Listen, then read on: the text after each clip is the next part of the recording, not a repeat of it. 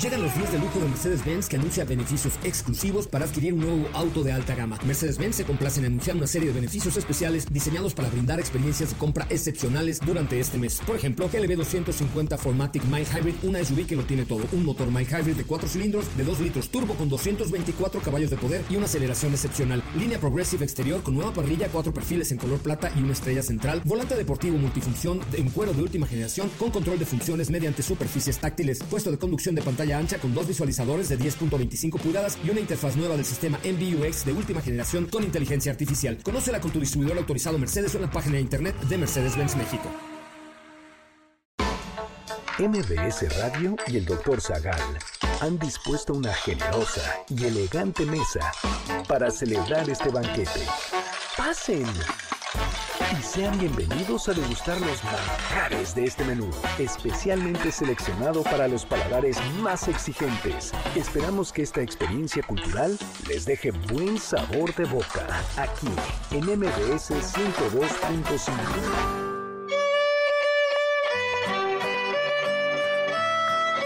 ¿Qué usos tenía el aguacate en los pueblos prehispánicos? ¿Los tlaxcaltecas fueron los grandes traidores de la historia? ¿Quién es la amante más famosa de la realeza francesa? ¿Cómo se come el mole en Tlaxcala? ¿Qué animales podrían morir si ingieren aguacate?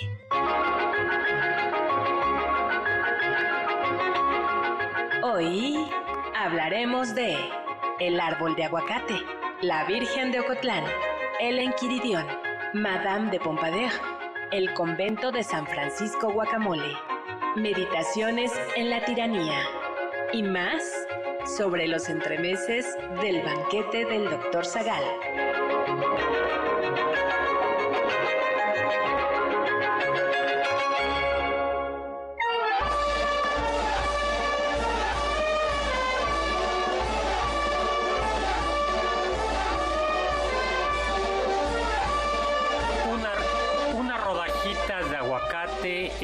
Unas tortillas recién hechas salida del comal de un comal de Tlaxcala, la tierra de las tortillas. Y para que conozca México, vamos a invitar a Madame Pompadour, quien desde Versalles descubrirá estas delicias mexicanas. Pero como la queremos educar, le vamos a enseñar que no todo es placer y le vamos a mostrar el libro de Picteto, el Inquiridión.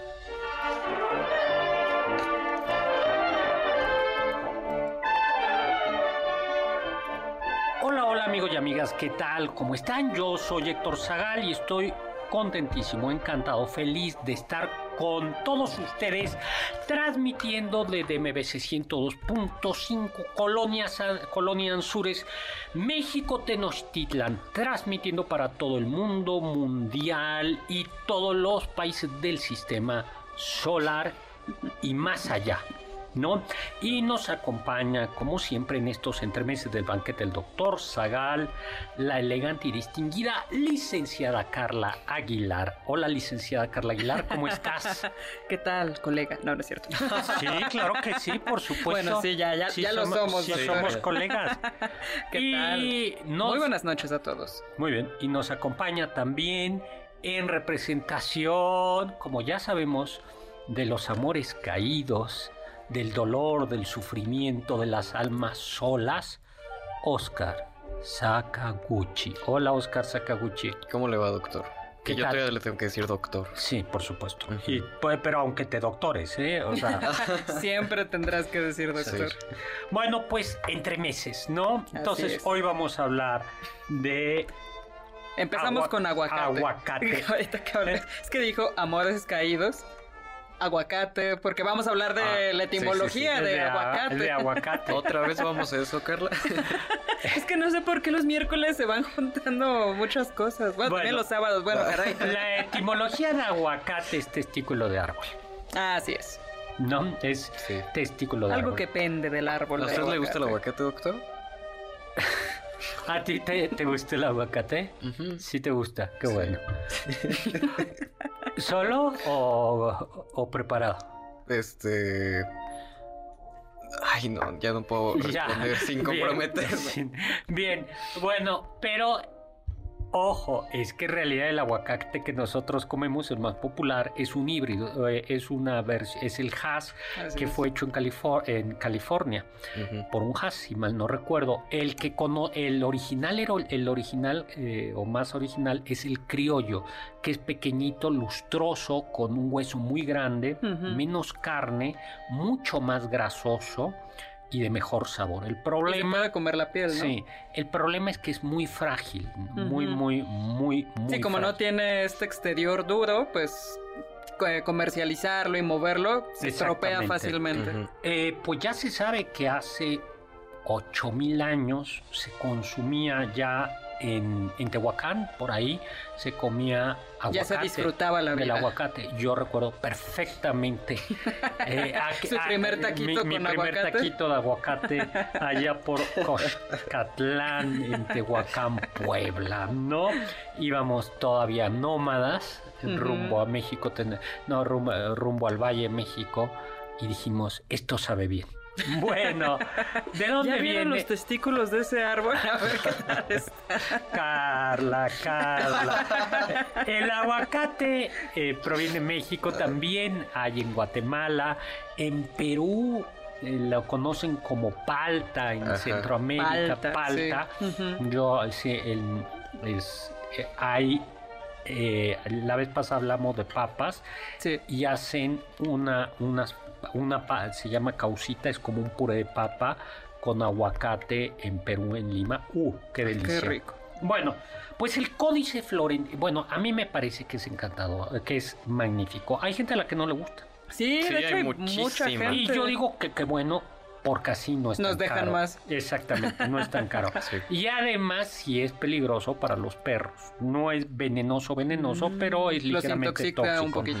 Y, pero en cambio sí a otros animales rumiantes esta, sí es venenoso. Oh. Sí, dicen que para las aves, los conejos, los caballos y los rumiantes, eh, el ganado vacuno, las cabras y las ovejas sí podría ser mortal. Mortal. Bueno, pues el código florentino nos dice que ya a- a- allí aparece el aguacate, ¿no?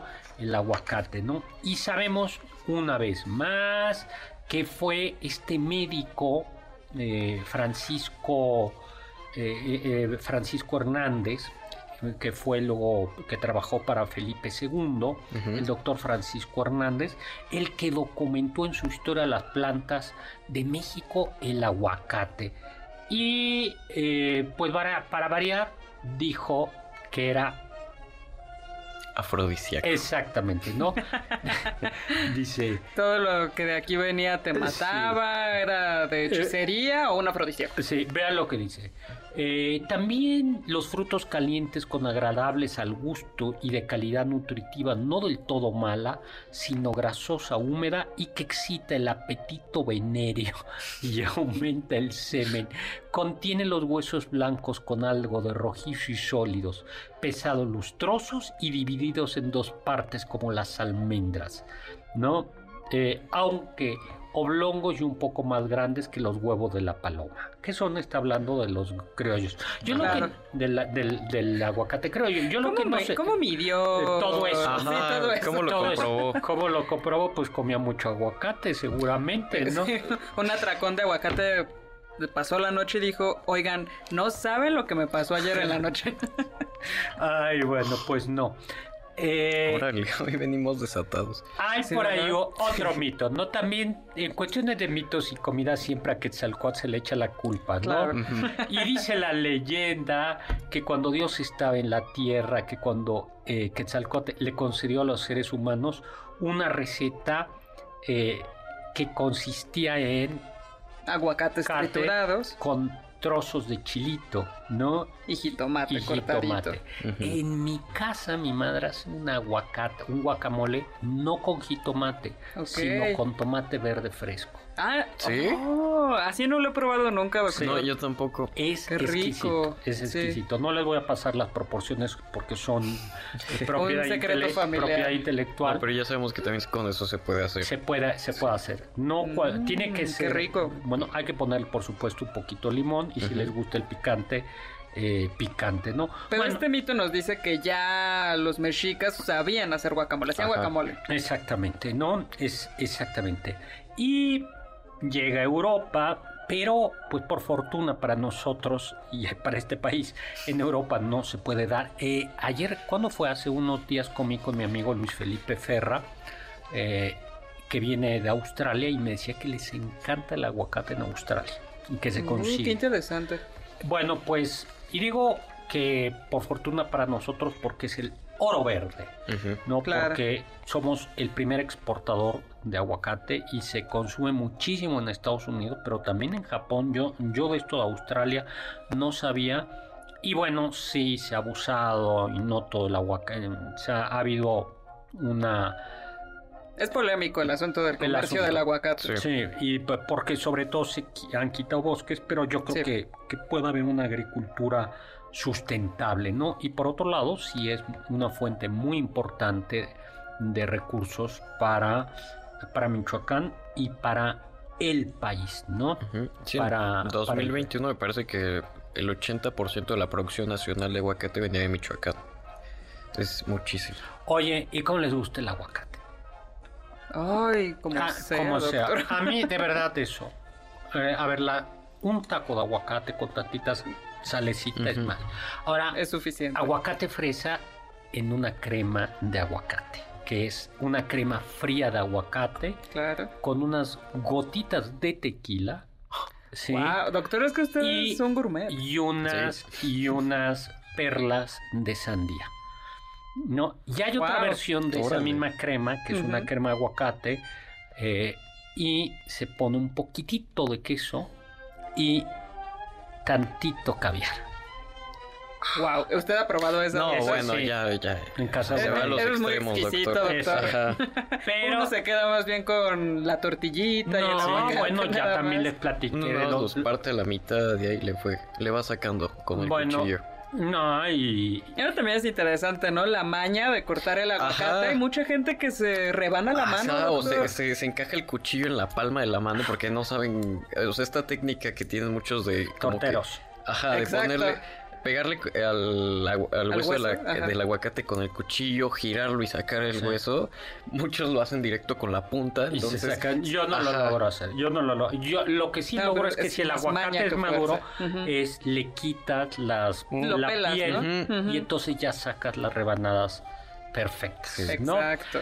El aguacate, fíjate que algo con lo que casi no lo mezclamos en México y que sí lo probé una vez en España, fue muy curioso, una tortilla de patatas con aguacate. O sea, mezclaron el aguacate con, con la tortilla de patatas. Ajá.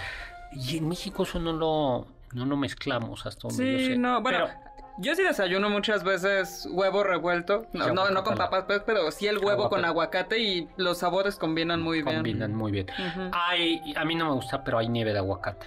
Justo eso le iba a comentar. Hay nieve de aguacate. Hay, hay nieve de aguacate. Es que creo que la, la grasita propia del aguacate mezclada ya con la grasa de la leche hace un sabor muy grasoso, justamente. Unos tacos placeros, que es Ah, por supuesto. simplemente chicharrón, aguacate, tantito queso y perejil o papa loquelite, tortilla caliente. Y ya les platiqué de las sopa de fideos secas con, con aguacate, ¿no? Claro. Sí. Es que una ensalada, o sea, la, la ensalada aguacate más hace simple, mejor todo. La ensalada más simple le pones y combina con aceite de En las tortas, justo los torteos que tienen esta maña, ponerle aguacate a tu torta la hace mejor la, siempre. la, la, la mejora, ¿no? Claro, Sí. No, pero además la saturan de aguacate. Eso es lo bueno, cuando la saturan. exacto. Eso es delicioso. Sí. El aguacate es exquisito, ¿no? A ver, ¿qué otra? ay, A ver, Otra manera de comerlo. Vamos a ver, ya Son- tenemos. Son tantas, doctor. Tenemos aquí eh, ya. Estamos en vivo 5166105, mi Twitter arroba hsegal, sagal con Z. Antonio González nos saluda desde Whisky Lucan, ya está con nosotros.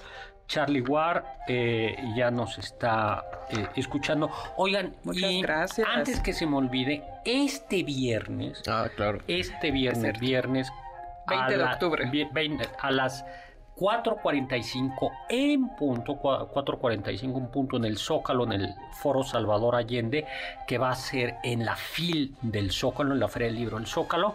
Vamos a presentar mi libro El vampiro, el virrey, publicado por Planeta.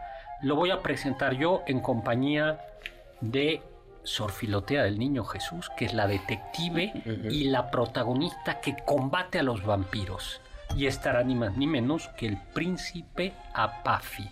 Desde Transilvania. Sí, va a estar presente. No sé cómo le va a hacer con el sol, pero entonces vamos a estar ahí 45 minutos. Yo entrevistaré a Sir Filotea el Niño Jesús y al príncipe Joan Apafi para que nos hablen ellos de el vampiro el virrey. Estaremos, estaré por ahí. No se lo pierdan. La, la, la entrada es libre y nos tenemos que ir, pero vamos a seguir comiendo. Del diccionario del doctor Zagal.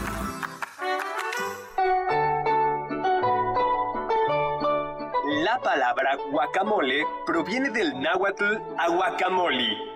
Los séptimos de esta palabra sirven para exponer el significado de la misma. Por un lado, aguacatl significa aguacate y por el otro, moli, salsa. El guacamole es, pues, salsa de aguacate.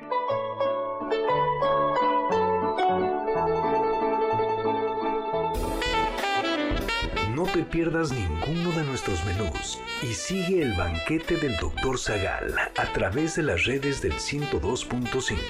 En Twitter, arroba mbs 102-5.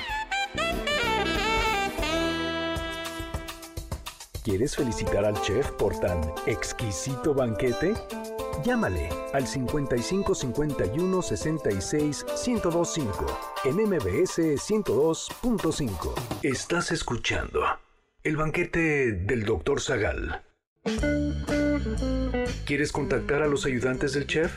Puedes escribirles en Twitter, arroba carlapaola-ab, Héctor Tapia, arroba Toy Tapia, Uriel Galicia, arroba U Cerrilla, Lalo Rivadeneira, arroba Geribadeneira.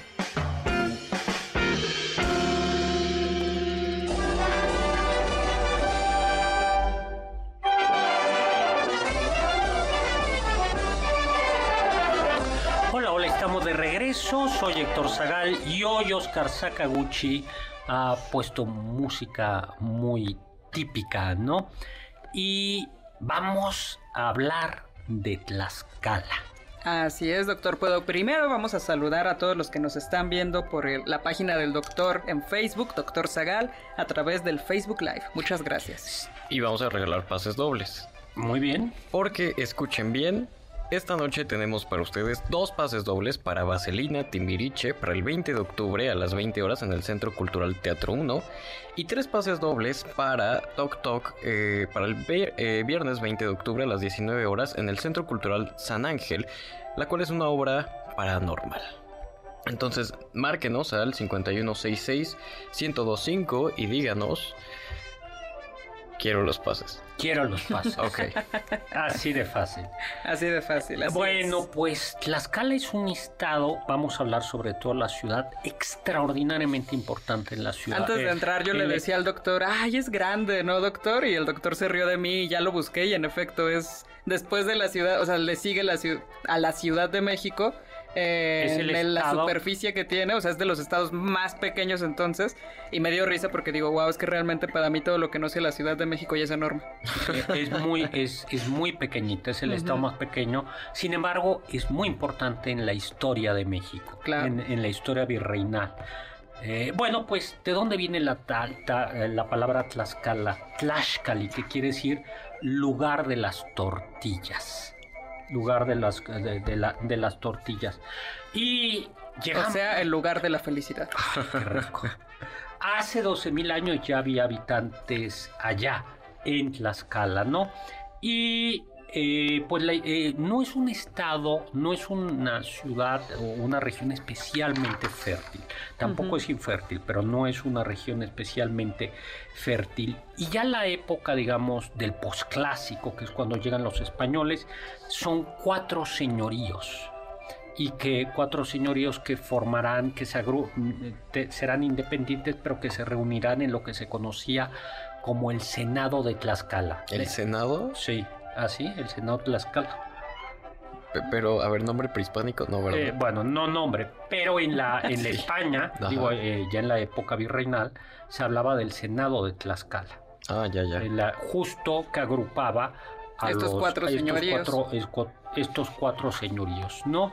Claro. Eh, y bueno, ¿qué es lo que pasó? Bueno, rápidamente, eh, Hernán Cortés durante la conquista, bueno, Tlaxcala tenía la región, no la ciudad, una muralla. No una muralla como la China, pero una muralla como una serie de fortificaciones para defenderse de los, Los mexicas. ¿Eh? De los mexicas, que les impedían, entre otros, el acceso a la sal. Así es. A la, O a sea, la sal. imagínense O eso. sea, sí, o sea, a los mexicas les habían hecho la vida de cuadritos. Y esa era solo una de las pocas cositas en las cuales los mexicas aterrorizaban a los demás pueblos. Y eh, Hernán Cortés pide permiso para cruzar por Tlaxcala y entonces Xicotencatl el joven dice que no, los combate, se presenta en tres ocasiones, pierde y al final los tlaxcaltecas dicen, no, miren, mejor acuerdo con ellos y nos declaramos vasallos del rey de, De España. y aliados. Y esa alianza va a ser fundamental, va a ser fundamental porque en realidad la, la conquista de México Tenochtitlan la hicieron los tlaxcaltecas. Así es. Y- de inicio a fin. De inicio, y por eso después Tlaxcala va a tener un régimen de una autonomía, de una autonomía y una serie de privilegios. Y se Nobleza, conocerá, además. nobleza, se conocerá como la República de Tlaxcala en el siglo XVI, XVII, XVIII. La República de Tlaxcala y frecuentemente, no frecuentemente, sino las grandes conquistas del norte van a ser acompañados los españoles de tlaxcaltecas. Por eso en Saltillo, eh, en Saltillo, el zarape de Saltillo en realidad es el zarape de un pueblo de Tlaxcala. Al lado de Tlaxcala estaba Santana Chautempan y en Santana Chautempan se trabajaba, todavía se trabajan los textiles y llevaron los tlaxcaltecas estos textiles y ese, y ese Oh, zarape. y así fue como llegó allá. allá y había un barrio tlaxcalteca en Saltillo, había una zona por ahí que se llamaba la, la Nueva Tlaxcala. Entre otras cosas, los tlaxcaltecas tenían el derecho a no prestar tributo eh, en las misiones y en algunos lugares, y estuvieron en la conquista de Sinaloa, en la conquista de Texas, eh, etcétera, etcétera. Pero vamos a hablar un poquito de la ciudad de Tlaxcala, ¿no? Eh, es de fundación nueva, no es una ciudad prehispánica, eh, por eso tiene esa, esa... ¿Tú la conoces, Sakaguchi?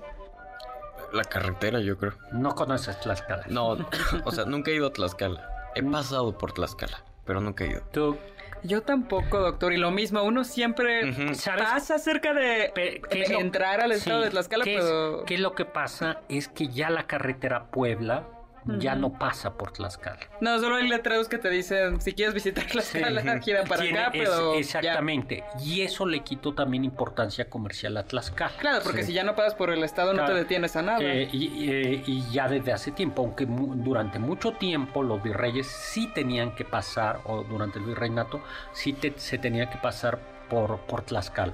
Es una ciudad muy chiquita y virreinalmente es muy interesante. Tiene una plaza, una plaza muy bonita, con un palacio, se llamaban las Casas Reales, un palacio virreinal.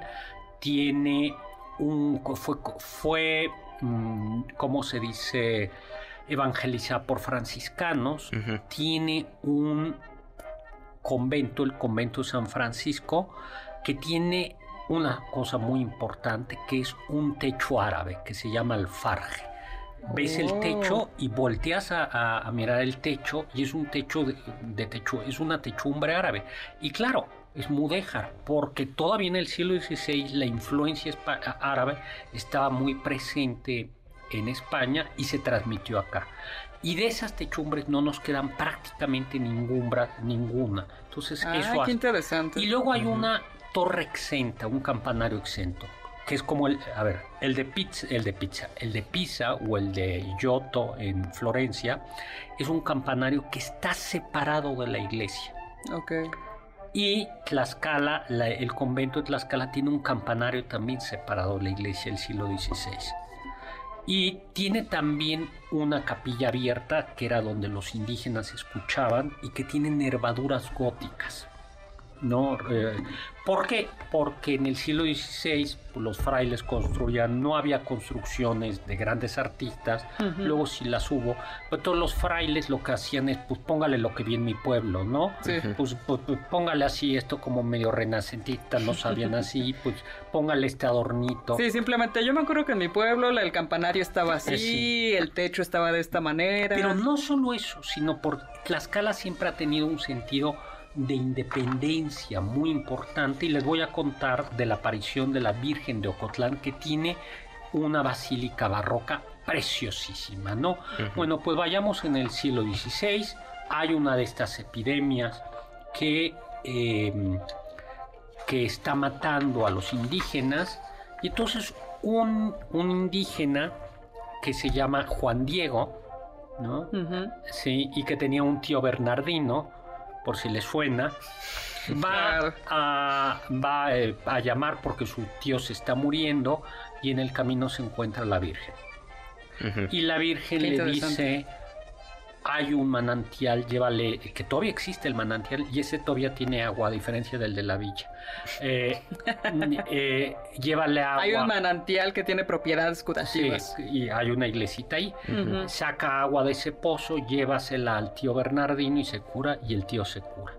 Y luego la manera de en que se aparece la imagen, el, eh, este, este indio Juan le platica a los franciscanos que no le creen y los franciscanos se encuentran en un ocotal, es decir, en un bosquecito de ocotes, un ocote que se ha quemado y al quemarse en el interior aparece una imagen de bulto que es la Virgen de Ocotlán, que todavía se venera en Ocotlán y que tiene, es una Virgen que tiene un camarín atrás, como camerino, en donde le ponen sus joyas, que es una joya del barroco novohispano, ¿no? Ok, y eso está en la ciudad de Tlaxcala. Eso está, antiguamente estaba en las afueras de, de, Tlaxcala. Las afueras quiere decir unos minutos. sí, sí, sí. Y está en la ciudad de Tlaxcala, ¿no? Es impresionante porque... No, está para reportar por plagio. ¿Mané? Está para reportar por plagios Cuidado, Oscar.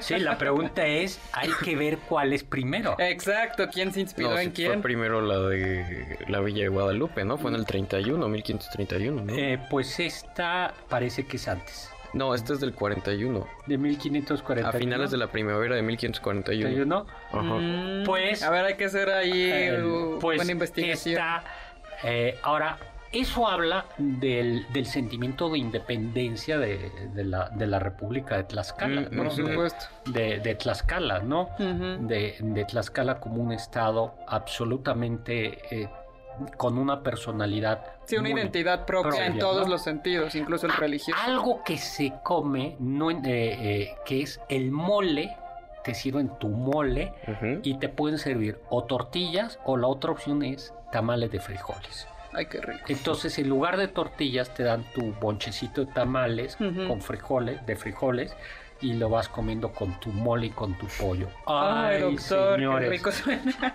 Bueno, ¿qué les, qué, les, ¿qué les platico, no? Nos tenemos que ir a un corte. Visiten Tlaxcala. Amigos de Tlaxcala, esperamos que nos inviten a Tlaxcala. Vamos a un corte. Los sabios dicen...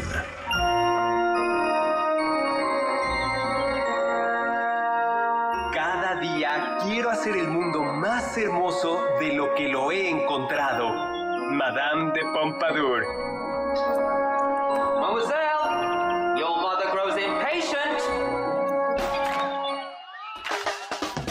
¿Faltaste alguno de nuestros banquetes? ¿Quieres volver a degustar algún platillo? Escucha el podcast en mbsnoticias.com. MBS 102.5 ¿Tienen algún comentario? Pueden contactar al chef principal, el Dr. Zagal, en Twitter, arroba hzagal. Sigue el banquete del Dr. Zagal a través de las redes del 102.5 en facebook.com diagonal mbs 102.5.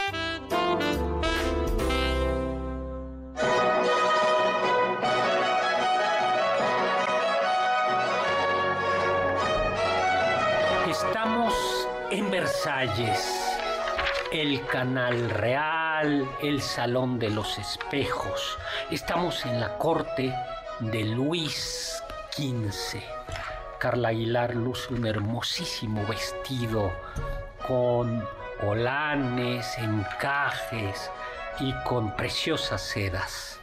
Y Oscar Sakaguchi trae una elegante peluca blanca y una casaca también bordada con terciopelo. Sí. Bueno, ¿Usted qué trae, doctor? nada, yo soy el sirviente. Ah, Yo simple, yo soy el jardinero, yo traigo aquí este pues no había Algo que lo protege nada más del frío y ya. Hoy vamos a hablar de Madame Pompadour. Hay una expresión que se usaba, al menos en la antiguamente, antiguamente hace algunos años, para hablar de eh, la Pompadour cuando que eran las la mujer o una mujer que siendo amante o esposa, pero especialmente amante de un personaje político y que influía mucho, ¿no? eh, decían es la, la Pompadour de Palacio, porque en, en efecto Madame Pompadour es un personaje súper interesante porque fue decisivo, dije Luis XVI, es Luis XV. No, sí, sí dijo Luis De- XV, me parece. Pero bueno, Lu- Luis XV. Luis XV, ¿no? Pues Jean-Antoine Poisson, luego la gente se va a burlar de su apellido porque Poisson quiere decir también pescado. Así es. Eh, nació en 1721, era la hija mayor de Luis Madeleine de la Motte y de François Poisson. Pero el papá Cometió un fraude. le debía dinero al SAT o algo así, y entonces se tuvo que ir, y pues la niña chica se quedó pobre. Así eh, y sin papá la metieron a un internado. A ti te debían meter un internado para educarte, Sakaguchi. No, mi papá no ha hecho fraude. No, no es por eso, sino para ponerte en un internado y disciplinarte, ¿no? Por el buen camino. Por el buen Por camino. la senda de la virtud. Pero le dio tosferina, sobrevivió. Y esto de la tosferina no es accesorio porque va a dejar marcas después. Claro. Bueno, el hecho es que regresó a París y era una mujer que aprendió a socializar. Pero algo eh, interesante es que su madre la obligó a aprender todas estas artes de socializar en alta sociedad, vaya, porque en algún momento, aun cuando era niña, me parece, después de tener la tosferina y salir del internado, su madre la llevó a visitar a Madame Le Bon, una pitonisa que predijo que la joven reinaría sobre el corazón de un rey. Y entonces su entonces- mamá dijo, mija, a trabajar. a, Órale. a estudiar. Y además apoyó a la mamá un tutor legal que tuvo después de que su papá se fue, ¿no? Sí, tuvo- pero lo interesante, eh, bueno, no, recibió una buena educación para la época, ¿no? Bailaba, dibujaba, pintaba, le- leía y como veremos más tarde, bueno, ya lo podemos decir, trató con filósofos de la ilustración, porque en ese momento las tertulias eran muy importantes, se fueron así... la- Los era- salones, ¿no? Los salones, en, en el, eran los salones, ¿no? Un salón no era un salón de clases, sino era la sala de un palacio y tenía el salón de Madame o el salón de Monsieur. eh, Que era... era importante porque quienes se reunían, ¿no? Eh, Entonces, ¿de qué tono eran las pláticas? Exactamente. Ahí se recibían cartas, por ejemplo, de Voltaire, de Rousseau, de Diderot, de Montesquieu. Diderot. Se hablaba en esas tertulias. Ya hablamos, por ejemplo, de cómo ese sistema de las tertulias es lo que hizo la independencia de los virreinatos de la Nueva España. Había también estas tertulias. Bueno, pues ella eh, estuvo, fue, eh, bueno, su tutor le colocó a su sobrino, a su sobrino o a su hijo. A su sobrino. Era a su, su sobrino. sobrino, ¿no? Sí. Un chiquillo de 20 años. ¿Cuántos años tienes? 19. 19. Ya podrías estar, en un año ya podrías estar casado con Madame Pompadour. Desde ahorita, ¿no? Oye, estás desatado. No, ¿Tiene dinero? No tanto para Ay, casarme. Yo sí. creo que no. bueno, eh, Pero la, impor- la importancia de esto es que así pudo ya escalar en la sociedad y entonces justamente tener estos salones, Sí. estas convivencias con importantes personajes de la sociedad. Triste tuvo dos niños. eh, uno murió prematuramente. Tuvo, tuvo un niño que murió prematuramente, ¿no? Pero gracias justo a en esta tertulia se fue cultivando y en un determinado momento un 25 de febrero de 1745, lo recuerdo como si fuera hoy, porque yo también estaba en esa fiesta en Versalles, mientras yo servía la champaña para los invitados. Entró, Fue un baile de, de disfraces. Exactamente. Entró una mujer que llamaba la atención, ¿no? Una mujer que detrás de su máscara escondía una mirada brillante, que atrajo los ojos de su majestad católica Luis XV. Y amor a primera vista, ¿no? Claro, y sin ningún tapujos, porque Luis XV le dijo directamente, sé mi amante. ¿Quieres? Eh, ¿Quieres? Sí. ¿Vas a querer o no? Sí, le- o sea, ahí no hubo que sacar. ¿Se va a hacer la carnita asada o no se va a hacer la carnita Ni asada? aplicación ni nada, ¿no? Sí, no había likes y tres meses después Pues, le mandó un no. mensaje Y entonces, pero Madame Pompadour dijo solo que sea el amante real. Porque, a ver, era un título, eso es, eso es como verdaderamente. Sí, o sea, era un título. Era título. Compuesto, prestaciones y todo. Sí, por O sea, supuesto. estaba que mal, porque había el capellán y decía no puede comulgar el rey mientras tenga amante, pero hay amante. Pero el rey- pero- exacto, pero- hay pero hay amante y el rey decía, sí, no se Sí, preocupe. hay, hay- no, hay te- amante no me urge. Y está, está, está ahí vacío, eh, eh, la, es- está ese puesto. Así es, porque había muerto previamente ya la que antes era la amante real. Sí. Entonces, pues estaba Ahora, el vacante, problema, pero- ¿y qué hacemos con el marido? Pues lo dejamos en Pues su sí. casa. ¿no? Entonces el pobre marido le dieron un título nobiliario para que Madame Pompadour llegara con título nobiliario, pues, porque ni modo que llegara así como así. Claro. Y el marido allá en su casa, este, pues diciendo, pues ni modo, pues bueno. De lo, de cómo es, de lo, de lo, de lo perdido lo que caiga, ¿no? Por lo menos me dan dinerito, un título. Claro. Y pues ya, pues no puedo decir nada. Sí, o sea, es el rey, el rey te está pidiendo a tu esposa, Pues, ¿qué puedes hacer, sí. no? Y le dio un marquesado Sí, sí. para, o sea, que todo fuera Sí, legítimo, para pues. que Madame Pompadour pudiera ser la Claro. amante real. La- ¿Premio o castigo? eh, pues era para Madame Pompadour. No, para él. Pues mira, no había de otra, como dicen, fue premio de consolación, Sí. ¿no?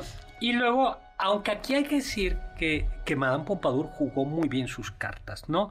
Muy, muy bien. Y claro, Madame Pompadour eh, era una mujer muy inteligente. De hecho, hay una imagen suya donde se retrata con la enciclopedia francesa, cuando la enciclopedia ya estaba condenada. Entonces, Madame Pompadour era, por eso decíamos, no era cualquier personaje, era una mujer ilustrada.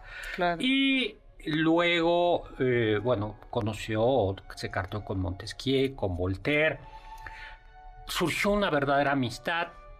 Y la prueba que surgió una amistad es que luego, pues ya no, se acabó el amor, por si te suena Oscar Sakaguchi. Porque el tiempo pasa. pasa, pero Madame carne Pompadour, sufre los embates eh, del tiempo. Le dijo, no te apures, Luis XVI, Luis XV. Sí. Yo te mando aquí, yo tengo unas amiguitas que te, la prese- que te presento, pero al mismo tiempo Madame Pompadour seguía influyendo, fue, era muy influyente en política, muy, muy influyente.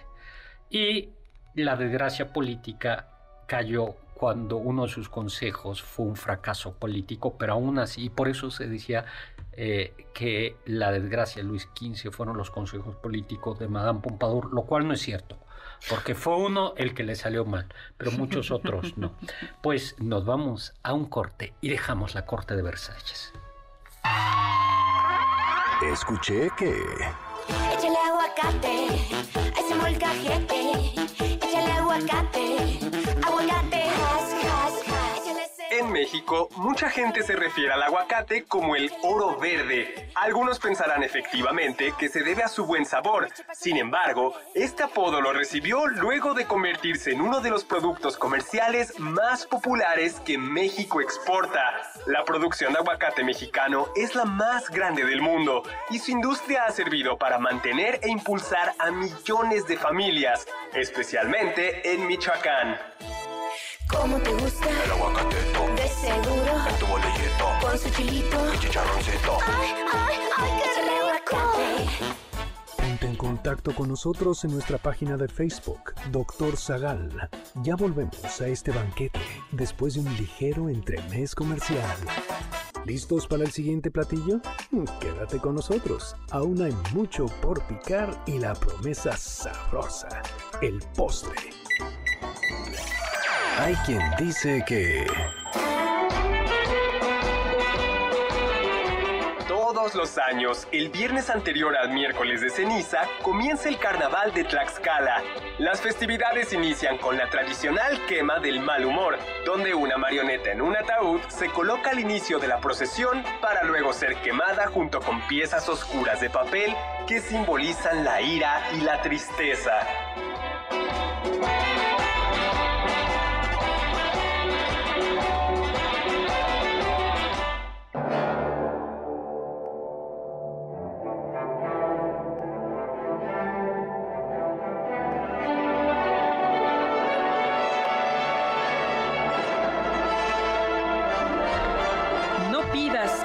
Cosas lleguen como tú las deseas, sino deséalas tal como lleguen y prosperarás siempre.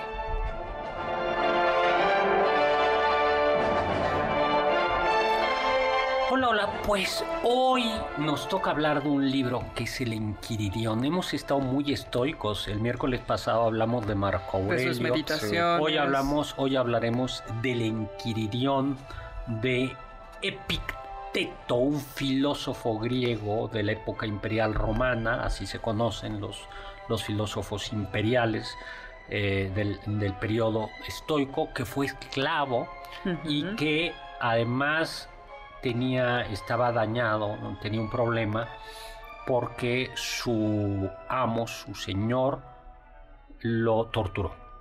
Y entonces se cuenta Ajá. que en el- el- en- era tal el dominio de Picteto que le decía, me vas a lastimar, Ya. me vas a lastimar, ya me lastimaste. Pero que lo decía así como diciendo con un señorío de... Sí, un dominio de, de- sí de tal, sí. de que no me vas a romper, ¿no? Exactamente. Pues hay, hay una idea muy interesante y muy fuerte que justamente refleja la vida tan dura que tuvo Epicteto. Dice así: La enfermedad es un obstáculo para el cuerpo, pero no para la voluntad, a menos que ésta esté debilitada. Soy discapacitado. He aquí un impedimento para mis pies, pero en lo absoluto para mi voluntad. Tan. El Enquiridión o discursos de Picteto son como charlas, clases eh, que fueron transmitidas por un discípulo suyo, Arriano. Eh, no tienen, no son charlas, vamos a decirlo así, eh, estructuradas, ¿no? Sino, o bueno, sí tienen algo de estructura, pero tienen un son como mucho más coloquiales, ¿no? Claro, y muy condensadas. además. condensadas y muy muy prácticas, ¿no? Hay que recordar que los estoicos decían que la filosofía tenía tres partes, la física, la lógica y la ética, ¿no? Todas al servicio de la ética. Y esto es fundamentalmente ética, ¿no? Eh, ¿Qué invitaba Epicteto? Bueno, él decía que hay que centrar la atención en nuestras opiniones, en nuestras ansiedades, en nuestras pasiones, en nuestros deseos, para esto, para nunca, eh, para, eh, para poder dominarnos a nosotros mismos. Escuche esto que dice doctor. Recuerda que debes conducirte en la vida como en un banquete. Un plato ha llegado hasta ti. Extiende tu mano sin ambición. Tómalo con modestia. Se aleja. No lo retengas. No ha llegado aún. No lances desde lejos tu deseo, sino que espera a que el plato esté a tu lado. Los estoicos creían en la providencia. No es la providencia cristiana, sino es una providencia que está dentro de la historia. Es Dios razón que está en la providencia. Y entonces lo que tenemos que aprender es a desear según la razón, según la providencia, que es esto que tú dices ahora o que tú decías al inicio, ¿no? Claro. Eh, vamos a ponerlo de una... Y, y- y la felicidad consiste en adecuar eh, nuestro deseo a la realidad. Ejemplo. ¿no? Si llueve, si hace frío, lo que tenemos que decir es que bueno que hace frío. Es la ocasión para sacar abrigos, para sacar suéteres. Hace calor, qué bueno. Yo quiero que haga calor. Es la ocasión Puedo para estrenar mis sacar gafas, ¿no? mis, exactamente, Mis lentes ¿no? de sol, puedo Mis ir a la playa, ¿no? sentarme. Bajo el Es lo que tú disfrutar. decías, ¿no? Ah, eh, está la comida ahí, la tomo, no está la comida ahí, vivo No de- desespero y no, no intento, intento. extender mi mano O más por allá poner de mí. otro ejemplo, Carla, es, está el amor ahí, lo tomas, Claro. se va el amor ahí, no, No lo lloras. retengas. No lloras, no lo retienes, porque si no lo que produce es tristeza, amargura, ¿no? Pues Y por eso hay que aprender a vivir despegado. Tanto las opiniones y las acciones de terceros también se pueden eh, identificar como estas acciones externas, por ejemplo, en la naturaleza, que no dependen de nosotros. Ah, es que entonces la clave, la, la clave también lo contábamos con Marco Aurelio, es concentrarnos en aquello de- que depende de nosotros. Y lo que depende de nosotros, sí, son fundamentalmente nuestros deseos, nuestras, emprese- eh, nuestras Nuestras emociones opiniones. y nuestra representación y el asentimiento que damos a las representaciones. ¿no? Entonces, ¿qué depende de nosotros? No las imágenes, pero el asentimiento que damos a una imagen. Claro. ¿no? Si a nosotros nos aparece la imagen de terror, de miedo, ¿no? Eso no depende de nosotros. Pero el asentirlo, sí. ¿No? Ok. Las opiniones de los otros no dependen de nosotros, por tanto, lo que opinen los demás no nos debe importar, porque no depende de nosotros.